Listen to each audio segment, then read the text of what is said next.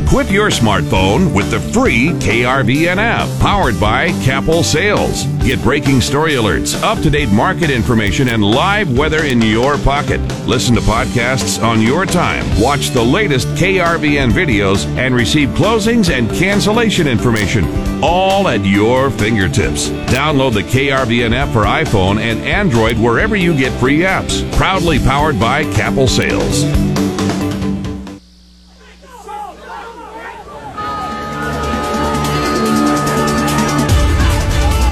Afternoon. Welcome to the Fontanelle Final Bell here on the Rural Radio Network. First and foremost, Merry Christmas Eve to everybody. Hopefully, you have some time to spend with friends and family and enjoy the, the true meaning of the season. And we're going to look at what's happening market wise. Of course, markets did close early today.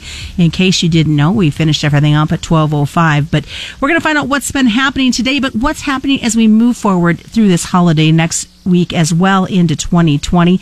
And excited to have joining us, Mike Zuzolo. He's with Global Commodity Analytics. And, and Mike, first of all, Merry Christmas to you and your family. You too, Susan. A blessed Christmas to you and your family and all the KRVN family as well as the listening family because it's such a great place to be part of. And uh, this is going to be my second year that I'll be working with you. And I just couldn't be happier. I just uh, am so blessed to have a group of people like you all and, and uh, the wonderful people that listen and call in, and I appreciate that. And Merry Christmas to everybody. Well, we definitely enjoy our conversations and looking at the markets. No surprise, we're into those holiday doldrums of the next week and a half, and things have been kind of on the quieter side, which is okay going into Christmas. Yeah, we welcome that. And you know, I hate to think, in all sincerity, how tough maybe this Christmas could have been for us in agriculture had we not come to some type of an agreement before that big December 15 deadline for the next group of uh, U.S. tariffs went into effect with China. And had we not gotten the phase one agreement, while we know it's not signed yet, and a lot of people in the market are talking about that and trading around that, um, and while we know we haven't gotten the USMCA signed, sealed, and delivered by all of the U.S. Congress yet, um, we do have a lot better picture looking forward and looking going into 2020 as far as the trade walls coming down and the trade frictions coming down. And I, I hate to think of what it would have been like if we would have put those December 15 tariffs into place because I really do feel like that was kind of our last best hope for both sides to come together. And if they had not, and those tariffs would have come into effect, then we would have had a really difficult time bringing the two sides together. And it may have been taken most of 2020 just to get the two sides back together again. So I feel extra blessed. I hope the listeners uh, feel that way as well, and I hope it's pretty smooth sailing on the trade front as we go into 2020 as well. well. We have a lot of reasons to, to be optimistic as we head into 2020, especially the way 2019 was.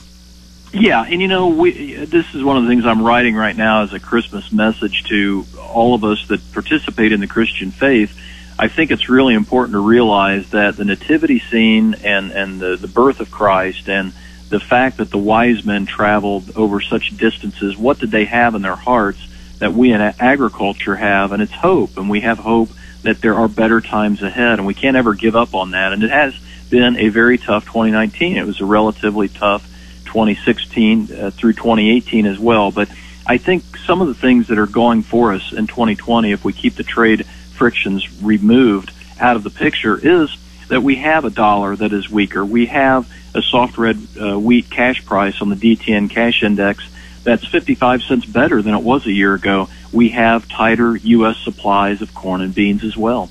You know, as you, as you look back over 2019, I mean, I think back to a year ago when you and I were talking and we were very optimistic going into the next year. Who would have ever thought that three short months later we'd have been dealing with the devastation that we had to deal with in agriculture and that the tough times that happened, not only for our crop producers, but our cattle producers as well?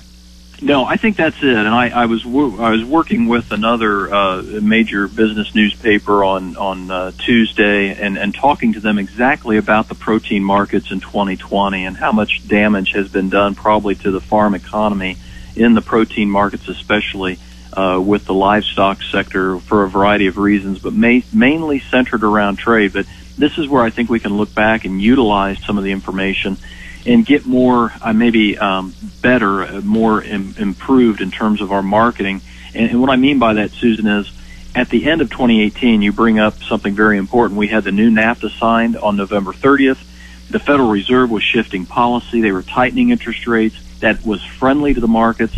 We had the China Belt and Road Initiative that was starting to pick up and probably increase consumer demand as well as improve uh, consumption in the commodity sector as a whole. As a whole, we had a U.S. dollar. This is probably the most fascinating piece. The U.S. dollar at this point was at 97.50 at the end of the week on uh, going into Christmas, almost identical to our current level. And so you're right. We had a lot of optimism at the end of 2018. And what happened in the first part, first half of 2019? We continued with that optimistic mindset, and our best prices whether you're looking at cattle, whether you're looking at hogs, whether you're looking at grains, was up into that June July timeframe, and it was mainly that Federal Federal Reserve policy shift to easing rates and those tariff restrictions, which kind of went hand in hand, but really killed the markets. And I think this is where we begin again in 2020. And it's to keep kind of in that mindset of, you know, we went through some bad times. We are, we're coming out of them. We can always have some optimism that 2020 is going to bring them some more positives. Even though we've got folks like the, the National Weather Service saying being prepared, we could see another very wet spring. Exactly. And you have also a U.S. supply of corn that is at 1.9 billion bushels versus 2.1 billion in the last marketing year in the December report, and that number probably coming down. You have a bean supply demand number domestically that instead of a, is at 913 million bushels is at 475 million bushels. You also have world stocks that are also coming down versus 18, 19. And I think probably maybe for the livestock people, the most important thing to think about is we have had a U.S. Uh, domestic surplus of meats. We saw another record pork uh, cold storage report yesterday. We saw another poultry record number yesterday. We know cattle on feed are up 2% and back above 12 million head. We know the hogs and pigs are up 3%, back above 77 million head. However, we also have a global protein shortage thanks to African swine fever. And if those tariff uh, rates remain subdued and continue to go lower and the trade frictions heal up between our biggest trading partners, I think the global supply shortage of protein starts to influence us as we get into the second half. All right, well, stick around. We're going to look into 2020 in the second half. Welcome back to the Fontanelle Final Bell here on the Rural Radio Network. I am Susan Littlefield. We continue our conversation with Mike Zuzolo, and as we all know, markets did close early today. We'll be closed all day tomorrow in observance of the Christmas Day holiday, but then two full days, Thursday, Friday, which I don't know, Mike. I don't expect a lot of uh, exciting things to happen in the marketplace these next couple of days headed into the rest of the holiday.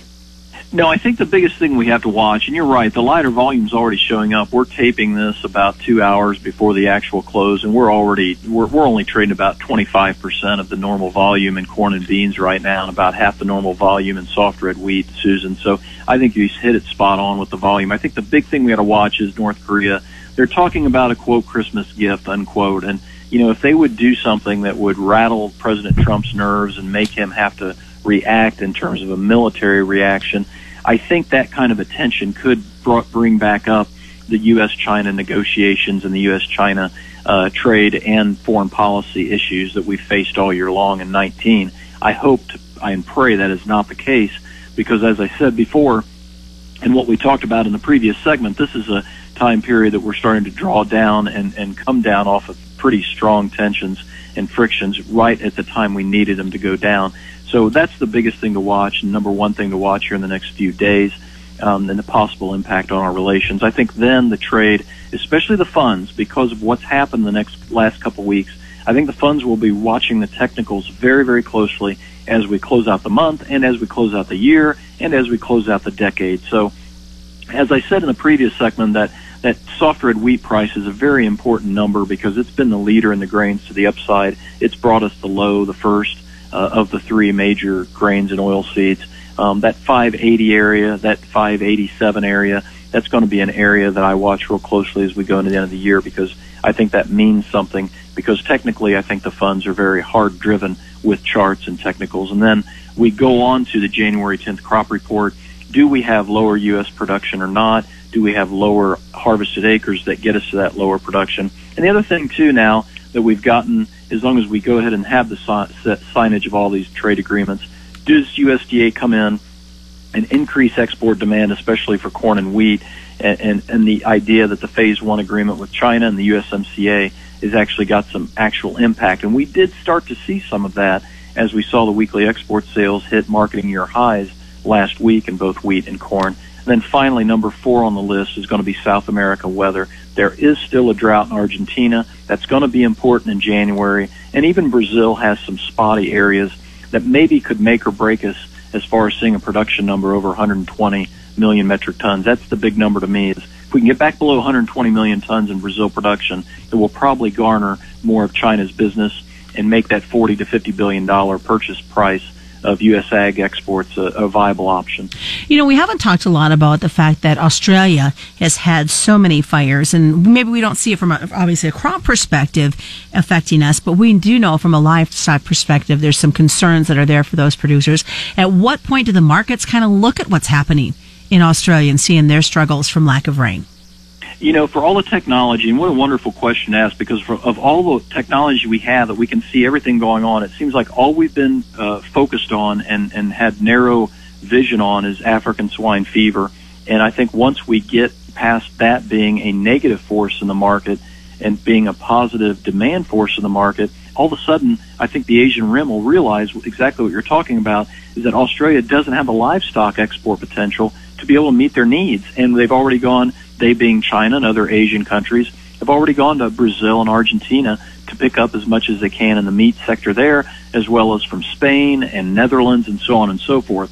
So I think that's a real key element to 2020 and why I think the global protein market is looking a lot better than what it did in 2019 and could actually probably lead the grains out to higher highs if we get good demand in proteins established.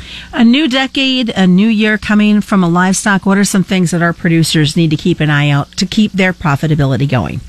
Yeah, I think this is where 2019 it seemed like the packer margin was good, the retail price was good, but the producer price, the rancher and, and pork producer price was not good. I would look for 2020 for those two things to, or those three things to come together. If the packer's going to make money and the and the retail sector is going to make money, the producer's going to need to make money as well. So I think you still hedge but you expect maybe higher highs, especially after the June July time period. Any other thoughts that we need to focus on grain or livestock just to keep ourselves going these next week and a half? You know, I would only say this, Susan. I feel as though that once people get a trial and, and look at my analysis, they see something that they've never seen before, and it's very beneficial to them in terms of making decisions and decisions that are more medium term and not short term and not based upon a 24 hour news cycle. And I think it may be worth your while in 2020 to take a look at the, uh, the, the possibility of working with me. So go to the website at globalanalytics.biz and sign up for a trial and see if that doesn't help. All right. Well, Merry Christmas to you, Mike. You too, Susan. Thank you, and God bless. Just a reminder, folks, commodity futures and options involve substantial risk of loss are not suitable for all investors. That is our Fontanelle Final Bell being brought to you by Fontanelle and all the local dealers. Check it out through our website, ruralradio.com, as a podcast or wherever you subscribe. It's the Fontanelle Final Bell on the Rural Radio Network.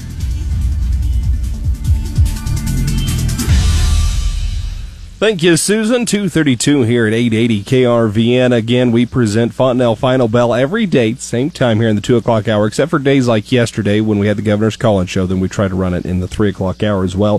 Catch it as a podcast, krvn.com, as well as KRVN app, and wherever you get your uh, podcast, you can catch the Fontanelle Final Bell um, there. So really have to appreciate Mike Zuzolo's uh, discussion though, and really making the connection between agriculture, the men and women in agriculture, and really the season that we're celebrating here through Christmas, carrying that uh, hope in all of our hearts. Two thirty two here. We've got Fox News. Of course, here in about 10 minutes will be an auction time, weather just around the corner. And because it is Christmas Eve, we won't have all of our uh, daily segments like USDA cash grains and stuff coming up in the 3 o'clock hour. So I have dug through the annuals and I have found a few uh, Christmas stories. Hopefully, we can get those shared as well. Starting at 6 o'clock tonight, running all the way through tomorrow, it will be Christmas stories. So great classic American Christmas stories. So make sure to tune in and enjoy all those so we won't have regular scheduled programming tomorrow in observation of Christmas. But uh, again, just ahead, Fox News.